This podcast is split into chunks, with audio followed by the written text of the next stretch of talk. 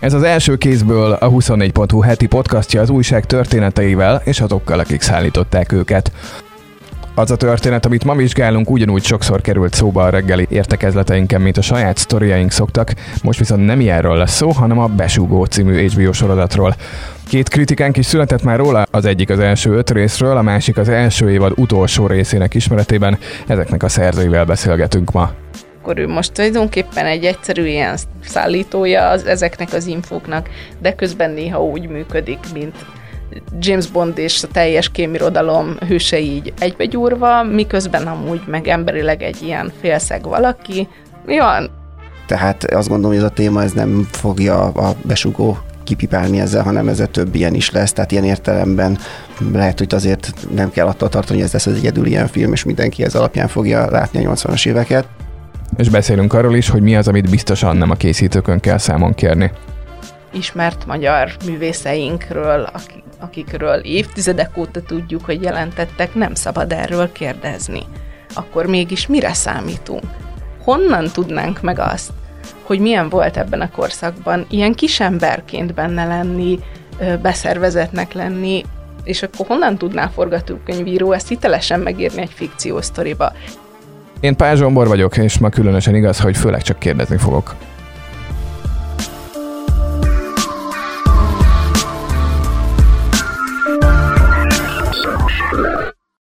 Bodnár Judit Lolával, kultrovatunk munkatársával, és Inkei Bencével, a rovat vezetőjével vagyunk hárman a stúdióban. Sziasztok! Hello! Sziasztok! Bence a besugó első öt része alapján írt a sorozatról még amikor indult, Lola pedig az utolsó részek alapján az évad végéről ezen a héten. Én meg ott tartok benne, hogy nem láttam még az utolsó részt, úgyhogy abból légy spoilerezzünk, de mondjuk feltételezzük, hogy aki velünk jön ebbe a podcastban, mi most egészében a besugóról fog szólni, az mondjuk az ötödik rész környékéig már tudja eljutott, tehát hogy amúgy csak a történetét fogjuk szétszincelni. Mondom azon kommentelőknek, akik ezt várnák tőlünk. De nyilván beszélgetünk a sorozat lehetőségeiről, meg megítéléseiről, meg mindazról, amit ti láttatok benne. Még hogy a hallgatók korán el tudjanak kezdeni számukra szimpatikus szereplőt választani a podcastban, Bence a korelnök közöttünk, úgyhogy olyan észrevételekkel is tudott élni a cikkében, mint hogy nem autentikus benne a hónai szörviselet 1986-hoz képest. Én Zsigulival jártam a 80-as évek második felében, de lábbal hajtóssal, és 84-6-ban épp hogy voltam. És Lola szinten a 80-as évek végének szülötte, úgyhogy játételesebb benyomásokból dolgozunk. Azt elmondjátok az elején, hogy a besugónál is, meg általában is a, az a kezetek, ami a kritikát írja, és a szemetek, amivel a kritika tárgyát látjátok hozzá, ez teljesen a sajátotok, vagy mind, ti már nem tudtak úgy sorozatot nézni, mint az átlagemberek, mert mindig a saját ízlésetektől is el kell vonatkoztatni, és azon gondolkodni, hogy ez neked most nem jó, de valakinek jó lehet, és akkor ehhez képest leírni, hogy kinek lehet jó és jó-e. Hát igen, tehát én ezért azt gondolom, hogy én például a, igyekeztem egy kicsit megengedőbb lenni a, a, a kritikában, a besúgóval szemben, mint ami, ahogy valóban gondoltam. Szerintem nyilvánulhatatlan, hogy, hogy az ember hogyha, ez, hogyha megszokta, hogy már sokról ír, akkor, akkor már menet közben is dolgozik, egy kicsit kritikát ír az agyában, akkor is, még ha esetleg nem is neki kell róla írni, akkor is ez, ez elengedhetetlen. De a besugó esetében pedig végképp azért, azért mind próbáltam legalábbis azt is behozni ide, hogy, hogy mégiscsak ez az első teljes teljes hazai fejlesztésű prémium sorozat, és nyilván ezt is például betenni. Nyilván, hogyha mondjuk ugyanez egy, egy bolgár vagy egy szlovák sorozat lett volna, akkor lehet, hogy ezeket a szempontokat nem, nem feltétlenül hozom be ez az ahhoz képest szemlélet, ez, ez nálam is megjelent, csak ugye pont fordítva. Tehát én ugye a cikkben is arról írtam, hogy, hogy ez bizonyos ahhoz képest benne egy nagyon-nagyon-nagyon kimagasló teljesítmény ez a sorozat. Viszont itt az ahhoz képest az az HBO átlag színvonala. És én pont emiatt kevésbé tudtam megengedően hozzáállni ehhez, mert hogy, hogy tényleg azért látunk már tőlük ennél pontosabb munkát. Igen, de aki nem olvasta volna, szerdán jelent meg, még megtalálja szerintem a 24.hu nyitó oldalán, vagy a Kultúra fülön elindulással, meg a podcast menüsbe fogjuk linkelni. Lola évadzáró kritikája az a jó tanuló krémálma volt kávé, hogy amúgy oké lenne, ez egy magától HBO ennél többet vártunk. Körülbelül így. Az, hogy amikor elindult, akkor öt részt nézhettünk meg belőle, az mennyire általános egyébként? Tehát, hogy a magyar HBO ugye ér- érzékeljük, látjuk a saját cikkeink olvasottságán, mások cikkein alatt a kommentviárokban, Redditen, utcán szerkesztőség értekedetek el, hogy, hogy ez most bármilyen előjelen is, de erős momentum, meg hype van a besugó körül.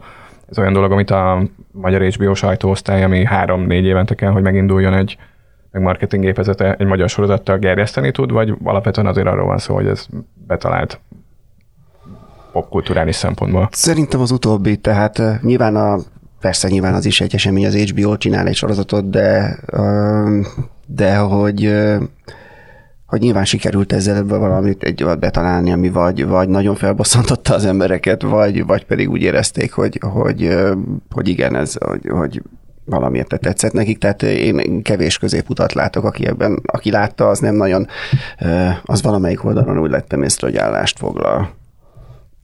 Igen, van, van ebben egy abszolút olyan dolog, hogy nagyon-nagyon éhes volt már arra szerintem itthon mindenki, hogy jó, akkor beszéljünk már a 80-as évekről, egy kicsit azon túl is, hogy nem tudom, milyen jó volt a Balatonnál lángos tenni. De itt, itt én mondjuk egy kicsit, kicsit azt látom, hogy az HBO persze mindig nagyon sokat promózza az összes saját anyagát, büszkék rá, meg hát ez a dolgok egyébként is, tehát ők azért ezért sokat szoktak tenni. Most mivel volt egy viszonylag nagyobb szünet, szokatlanul nagy szünet az aranyélet vége óta, ezért ez, ez is fokozta ezt a várakozást a közönségben, jó-jó, mikor jön már végre a következő, meg, meg itt tényleg jó volt az ígéret. Tehát erre mindenki nagyon kíváncsi volt. Úristen végre, kém rendszer, vagy ügynök rendszer, igen. 80-as évek nosztalgia ezerrel, tehát itt nagyon sok olyan tényezőért szerintem össze, ami miatt ez így izgi volt az embereknek.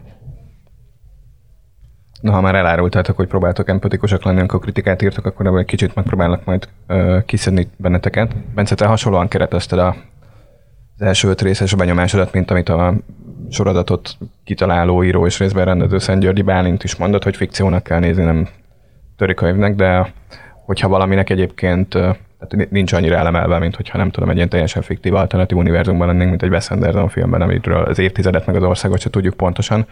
Szerinted amúgy ez így belefér vagy csak megpróbáltad megtalálni ezt a nézőpontot, ahonnan összeáll a sorodat?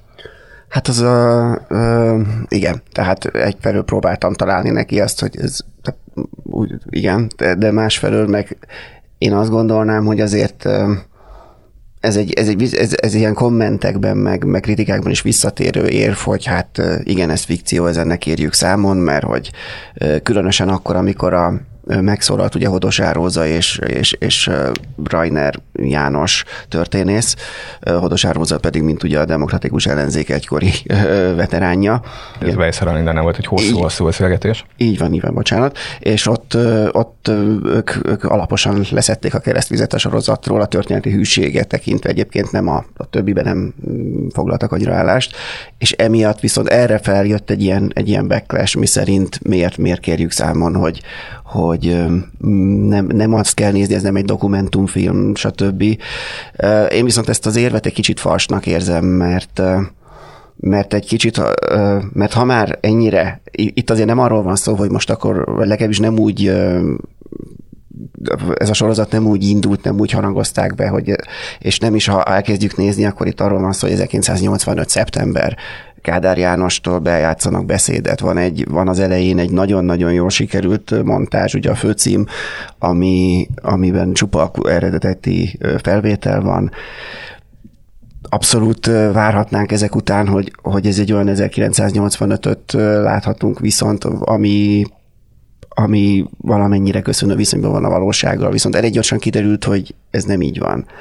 És és hát épp ezért, épp ugyanakkor meg többször elmondták maguk az alkotók is, hogy szeretnének ez az ügynök kérdés, ez egy fontos dolog, ez, ez, ezzel akarnak foglalkozni. Igen, szerintem kicsit itt festették be magukat a sarokba, hogy ők nem azt mondták, hogy ez egy nagyon alternatív narancsvidék egy igen, párhuzamos magyar 80-as évekből. Igen, mert ugyanúgy, mert mit tudom én, a Stranger Things sorozatban, ugye ott, ott egy igen komoly, ott egy elég egyértelmű alternatív valóságról van szó. Ott uh, számmal lehet kérni, hogy például a szovjeteket miért úgy mutatják be, ahogy, vagy egyáltalán sok mindent, ugyanakkor ott mégiscsak uh, mindenféle természetfeletti dolog történik, tehát ezek után nem azon fogunk fennakadni, hogy mit tudom én, nem stimmel a szovjeteknek az egyenruhája, vagy nem tudom micsoda. Illetve illetve ugye a Stranger things szerintem tök fontos, hogy közben meg a közeget, amiben mozog, eléggé hitelesen ábrázolja mondjuk olyan szempontból, hogy behoz ilyen kérdéseket, hogy, hogy a kisvárosi Amerikában a plázák megjelenése, hogy bombázta szét mondjuk a, a bolthálózatot, ami valószínűleg teljesen megáll. Mondom ezt most különösebb, nem tudom, kutatói háttérismeretek nélkül, de hogy, hogy, hogy szerintem itt a, a besugónál valami olyasmi dolog csúszott félre, hogy, hogy az egyik részét nagyon hitelesre akarták, és a másik részénél meg akkor az volt, hogy fikció, tehát hogy valahogy nem, nem tudták ezt úgy összesimogatni, ahonnan ez egy ilyen jó keverékbe álljon össze. Tehát, hogy, hogy, hogy tényleg az utolsó golyóstól is hitelesen néz ki, akkor azzal ugye valami olyasmit ültetnek el a fejünkbe, hogy akkor ez itt pontos.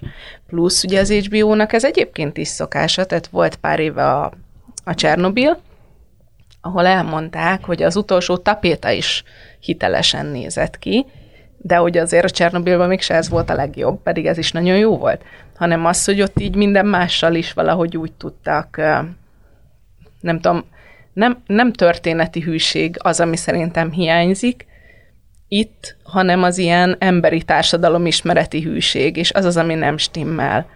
Hát most igen. az, hogy konkrétan nem tudom, nem akkor és nem az és nem úgy történt, vagy ezek az emberek nem léteztek, az kevésbé izgat ö, ilyen értelemben, hanem az, hogy valahogy így a, az egész millió ö, tud annyira, vagy lett annyira elrugaszkodott, mondja ezt nekem vissza mindenki, aki akkor már élt, mert mondjuk én 85-ben speciál még nem éltem, de érezhető számomra is, tehát, hogy, hogy ott, ott van egy olyan szétcsúszás, ami miatt valami, valami, tehát így az jön le nézőként, hogy valami nem stimmel.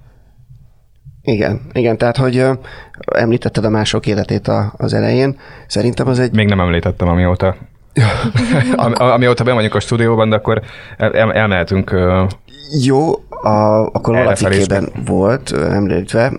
Én azért hoztam fel, mert a mások életé is lehet, és kritizálták is abból a szempontból, hogy ott is voltak történelmietlenségek, tehát hogy a stázi nem pontosan úgy működött, és a többi, és a többi.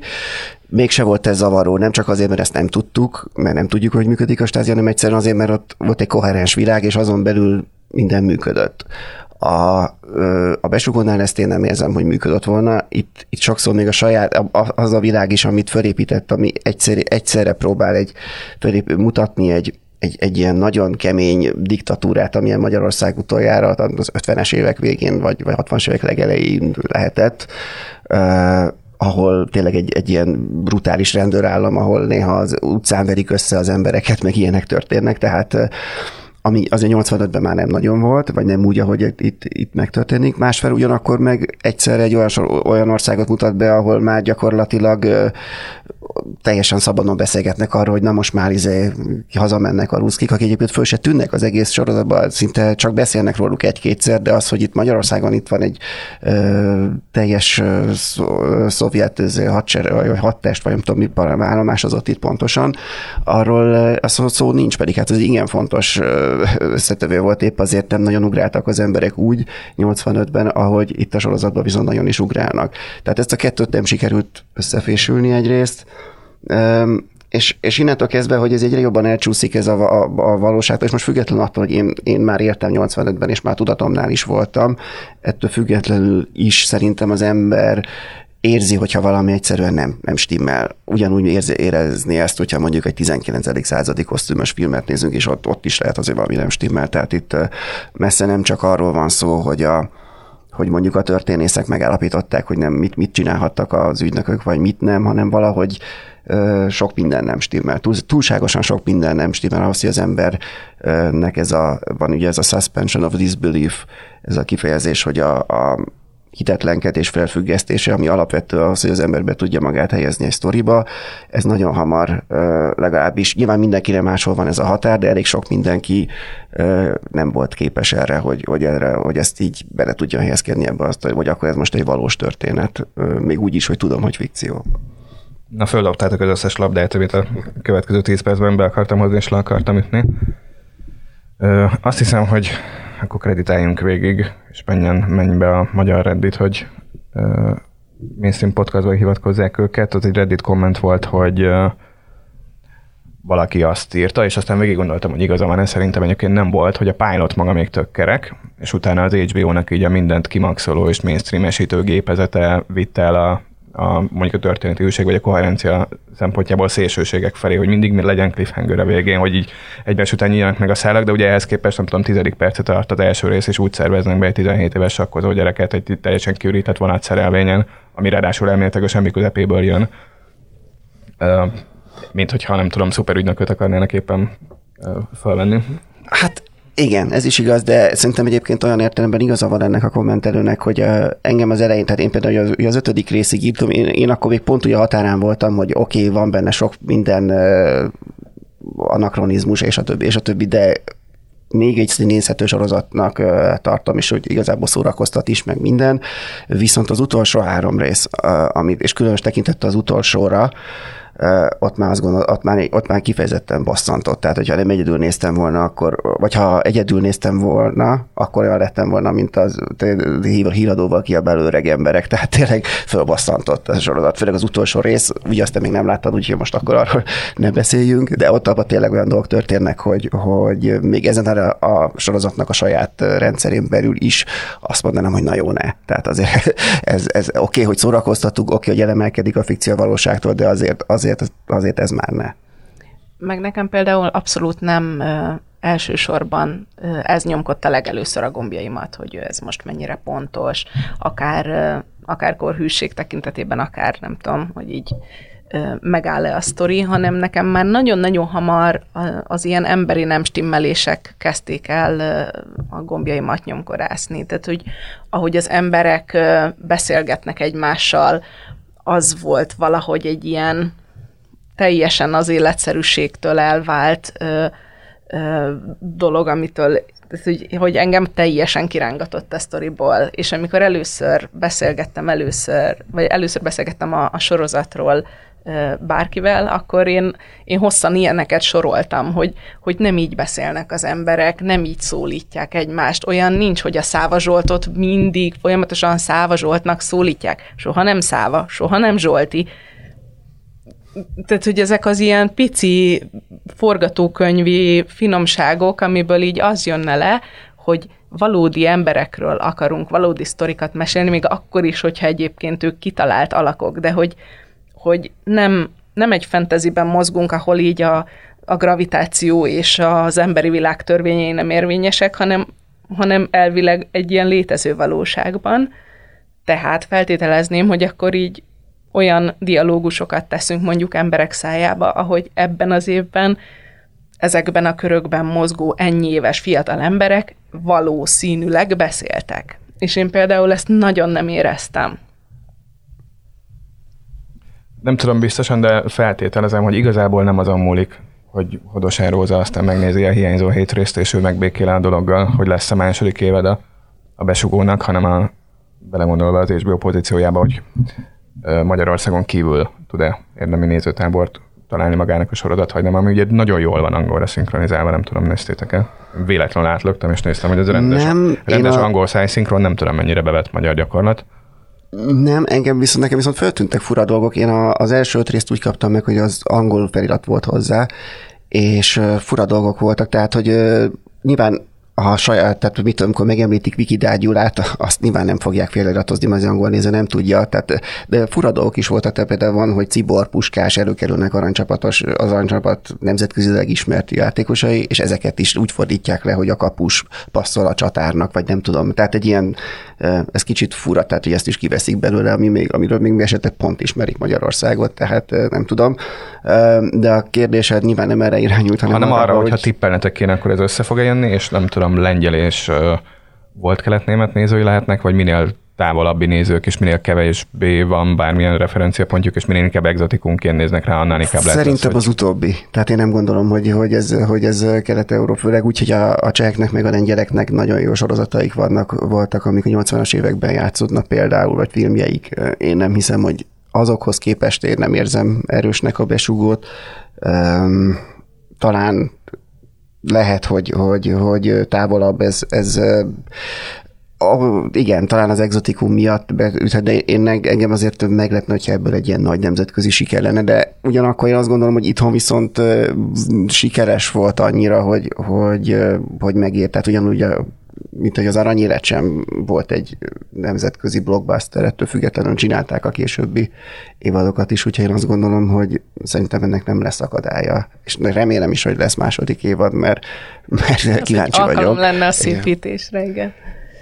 Igen, egyébként én, hogyha ennek bármilyen nemzetközi közönséget tippelek, az egy, nem tudom, az Amerikában élő magyarok például, az egy jó, jó célcsoport, vagy, vagy általában az amerikai közönséghez szerintem a, a formanyelv miatt valahogy így közelebb állhat ez.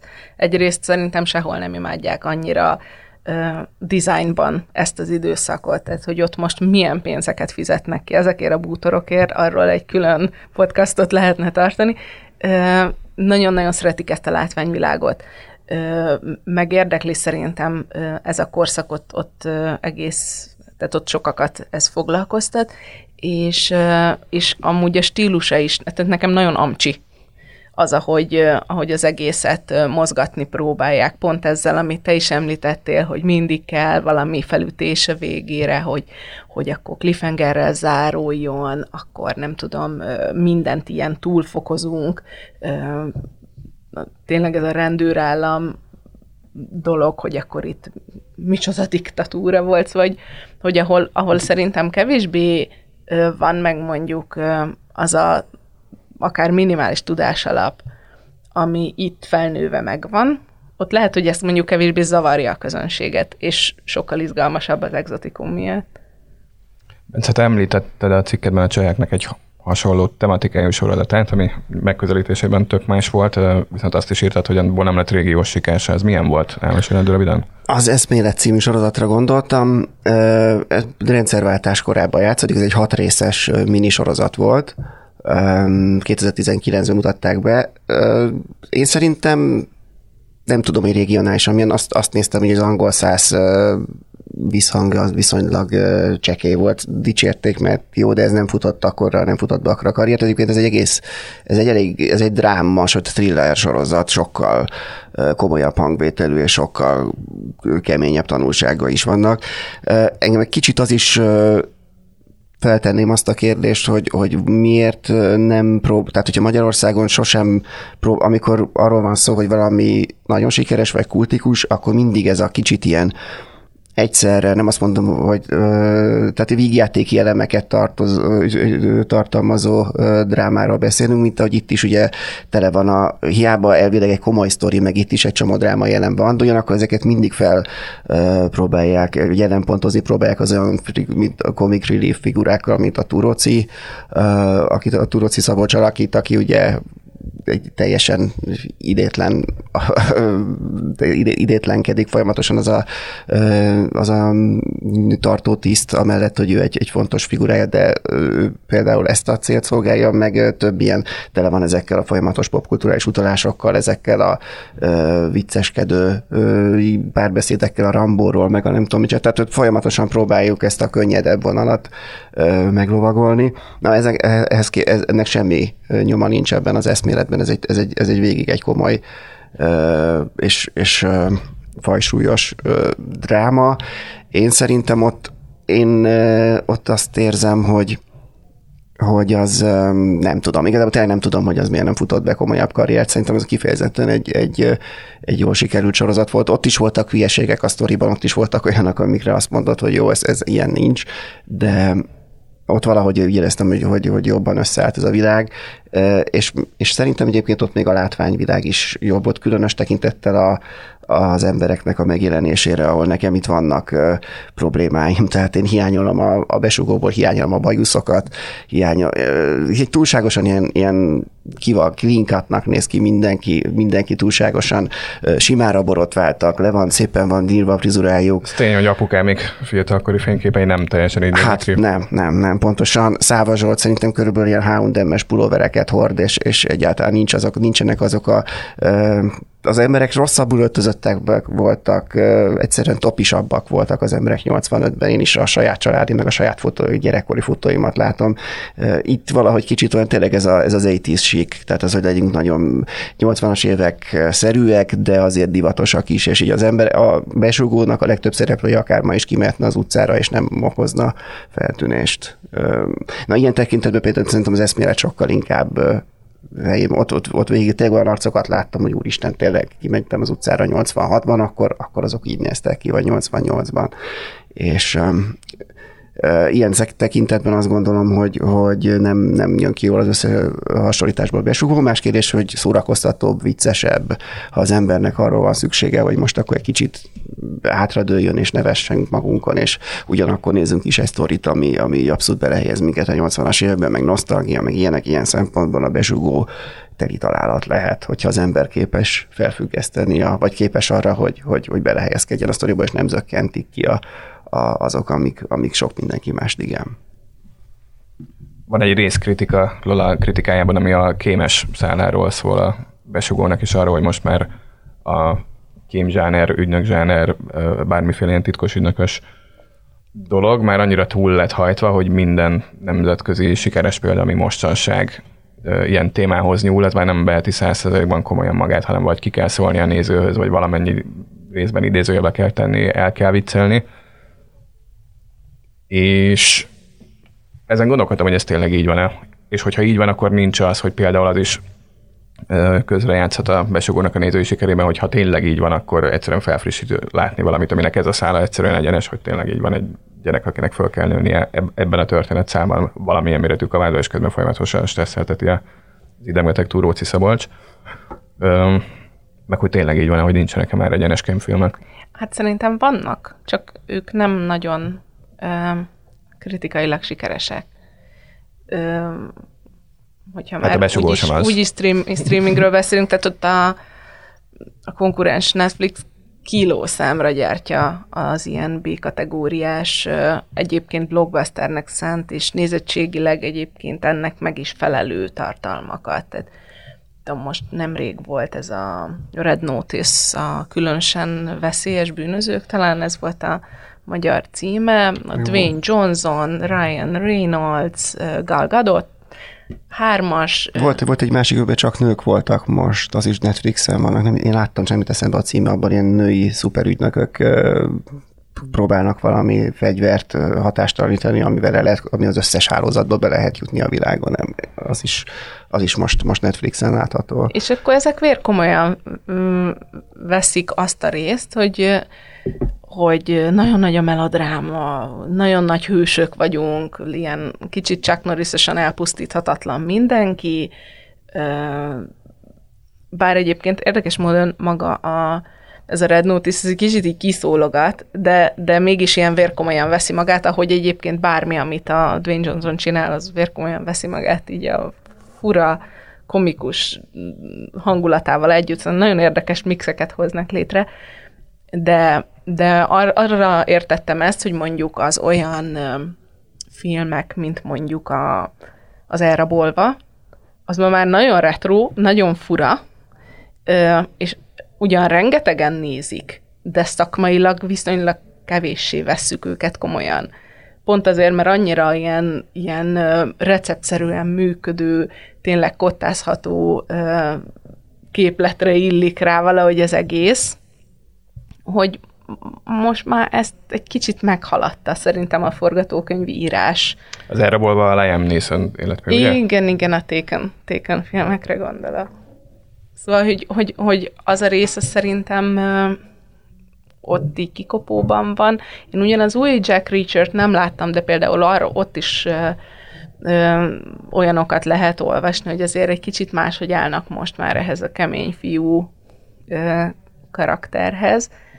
És akkor ehhez képest a besugó hozott egy olyan ö, összeállítást, amiben ezt a kémes dolgot, ezt nagyon komolyan vesszük, tehát ő egy szuperkémként működik, holott egy egyszerű ilyen csicska beszervezett, akiből volt hány százezer, ki tudja.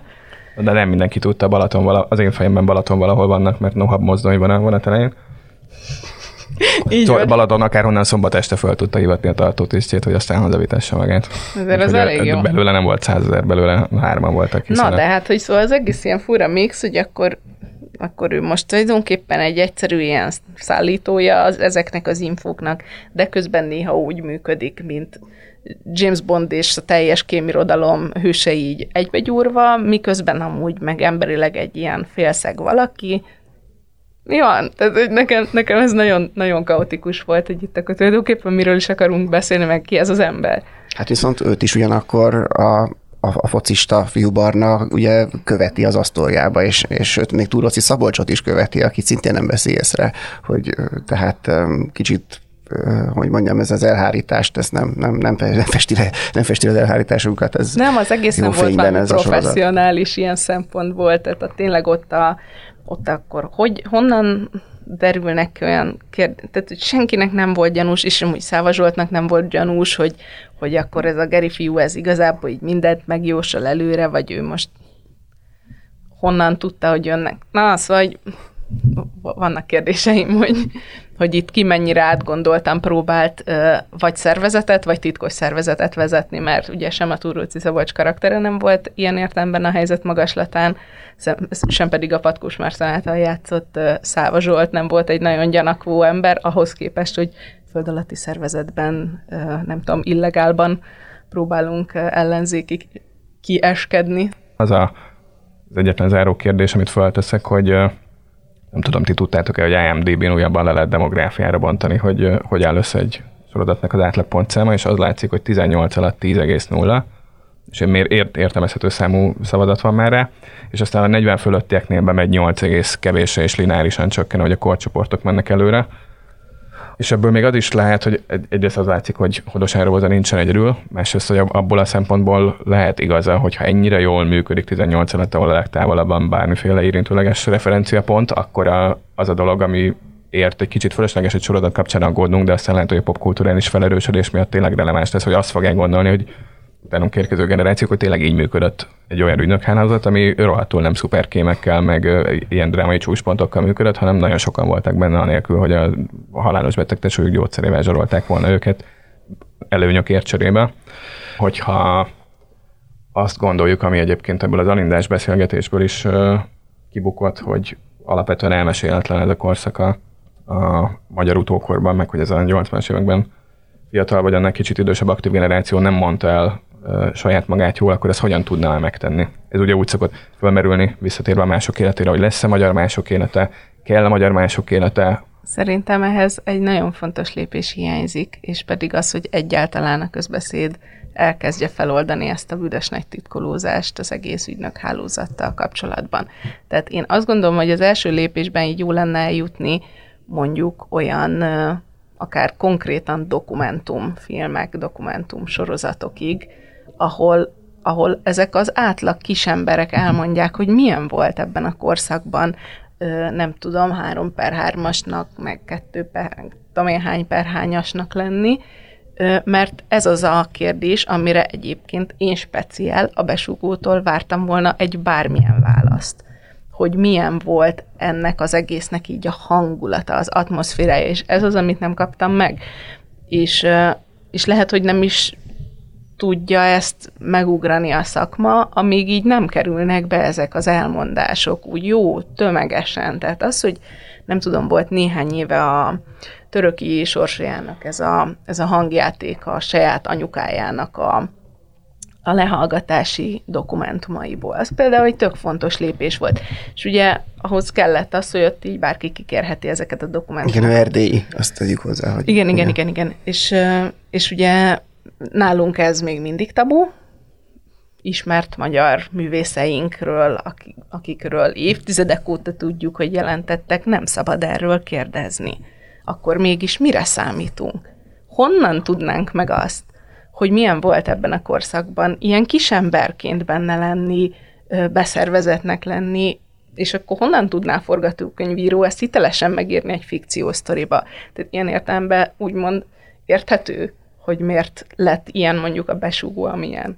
Mert ez a lépés, ez súlyosan kimaradt.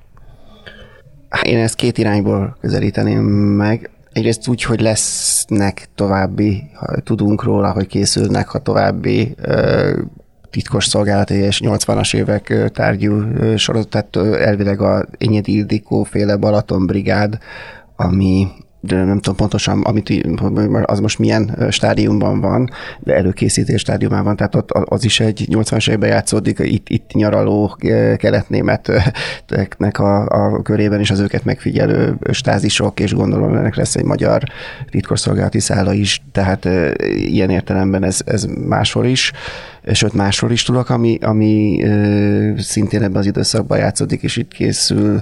Tehát azt gondolom, hogy ez a téma ez nem, nem fogja a besugó kipipálni ezzel, hanem ezzel több ilyen is lesz. Tehát ilyen értelemben mm, lehet, hogy azért nem kell attól tartani, hogy ez lesz az egyedül ilyen film, és mindenki ez alapján fogja látni a 80-as éveket. A másik viszont visszatérnék arra, amit mondtál az elején, a, hogy a 18, a, tehát hogy a fiataloknak tetszik ez elsősorban és én itt arra gondolnék, hogy nekem is elég fura párhuzam jutott eszembe a, erről a, sor, a besugóról a végén. Egy olyan sorozat, amit én annyira nem ismerek, de, de a témáját igen, és ez pedig az Elite nevű spanyol Netflix sorozat, ami nem tudom, ismeritek-e, arról szól, hogy ilyen bentlakásos elit középiskolában érkeznek ilyen kevésbé tehető, ahol egyébként tehetős diákok, tehetős családoknak a gyerekei járnak, akkor jönnek kevésbé tehetősek is, és ott aztán elég gyorsan elszabadul a pokol, és elég gyorsan különböző gyilkosságok, én nem tudom, micsodák történnek, és nagyon gyorsan kiderül, hogy ennek az égvilágon semmi köze. A, szerintem ebben a sorozatban több gyilkosság történik, mint a teljes spanyol középiskolai hálózatban összességében, tehát hogy elég gyorsan kiderül, hogy itt igazából arról szól, hogy szép fiatal embereket mutassanak, amint, amint verekszenek, meg szexelnek, és a többi, és a többi, és hogy ezt láthassák, a, és ezt főleg fiatalok nézik elsősorban, és itt is e, ez a sorozatban is azt éreztem, hogy a besugónál is, hogy előbb-utóbb tényleg elszakadunk ettől a dologtól, és sokan ezt inkább így nézik, mint egy, ahogy egyre, itt is egyre több, egyre, egyre nagyobb túlzásokba esünk a cselekmény tekintetében, egyre jobban elszakadunk a realitásoktól, és lehet, hogy ez pontosan ezt a fajta, és ez nyilván nem csak az elit, hanem elég sok sorozat operál hasonló módszerekkel, és egy kicsit itt is ebbe az irányba mentünk el, és lehet, hogy ez, ez a, igazából így nézik, hogy ez egy, csak, csak ez nem egy ilyen young adult, nem tudom, minek van, van címkézve, hanem van ennek egy történelmi háttere is. De én azt gondolom, hogy lehet, hogy a fiatalok körülbelül pontosan ezért lehet, mert, mert igazából ilyen, ilyen értelemben ők tudnak ezzel azonosulni, hogy, hogy láthatjuk ezeket a szereplőket, ők elvileg fiatalok, bár azt meg szokás említeni, hogy nem mindegyik szereplő olyan, nem mindegyik színész önmagában annyira fiatal, mint amilyen fiatal játszik, de ez, ez mondjuk ez legalább, nemzetközi... Az, legalább az amerikai pite volt a probléma. Igen, de e, talán szerintem ez, ez lehet a, a népszerűségének lehet ez egy titka, tehát hogy próbál inkább ezek, próbál ezeket a, ezek a fiatalabb egyetemista dinamikákat megmutatni, és ahhoz pedig van egy háttérként ez a, ez a 80-as évek és a, és a besugó szál. Úgyhogy azt gondolom, hogy ez, ez, ez mindenképpen ez, ott lehet egy... Ez szerintem is így van. Azt szokták mondani, hogy minden ilyen fontos történelmi esemény, traumát körülbelül olyan 30 évvel később kezdünk el művészeti eszközökkel érdemben feldolgozni. És uh, itt most ez abszolút áll, tehát hogy, hogy a 80-as évek az már kicsivel több mint 30 éve volt, és akkor most már lehet kezdeni erről beszélni, mert már megszületett bizonyos szintű rálátásunk erre a korszakra. Úgyhogy én nagyon várom, hogy legyenek továbbiak erről. Bence megígérte, hogy önnek, mint hogy azt is elmondta, hogy ha még beszélnek az alkotók a besugóról, akkor hogyan keretezzék a sorozatot, hogy pont ezt teljesítse, amit válna. Köszi szépen, hogy jöttetek, Lola, Bence. Köszi. Köszi, sziasztok. És köszönöm nektek is, kedves hallgatók! A felálló új magyar kormányjal érkezik pénteken a háromharmad, első kézből pedig legközelebb egy rövid nyári szünet előtt utoljára, jövő héten. Bodnár Judit Lola és Inkei Bence mellett Pázsombort hallottátok.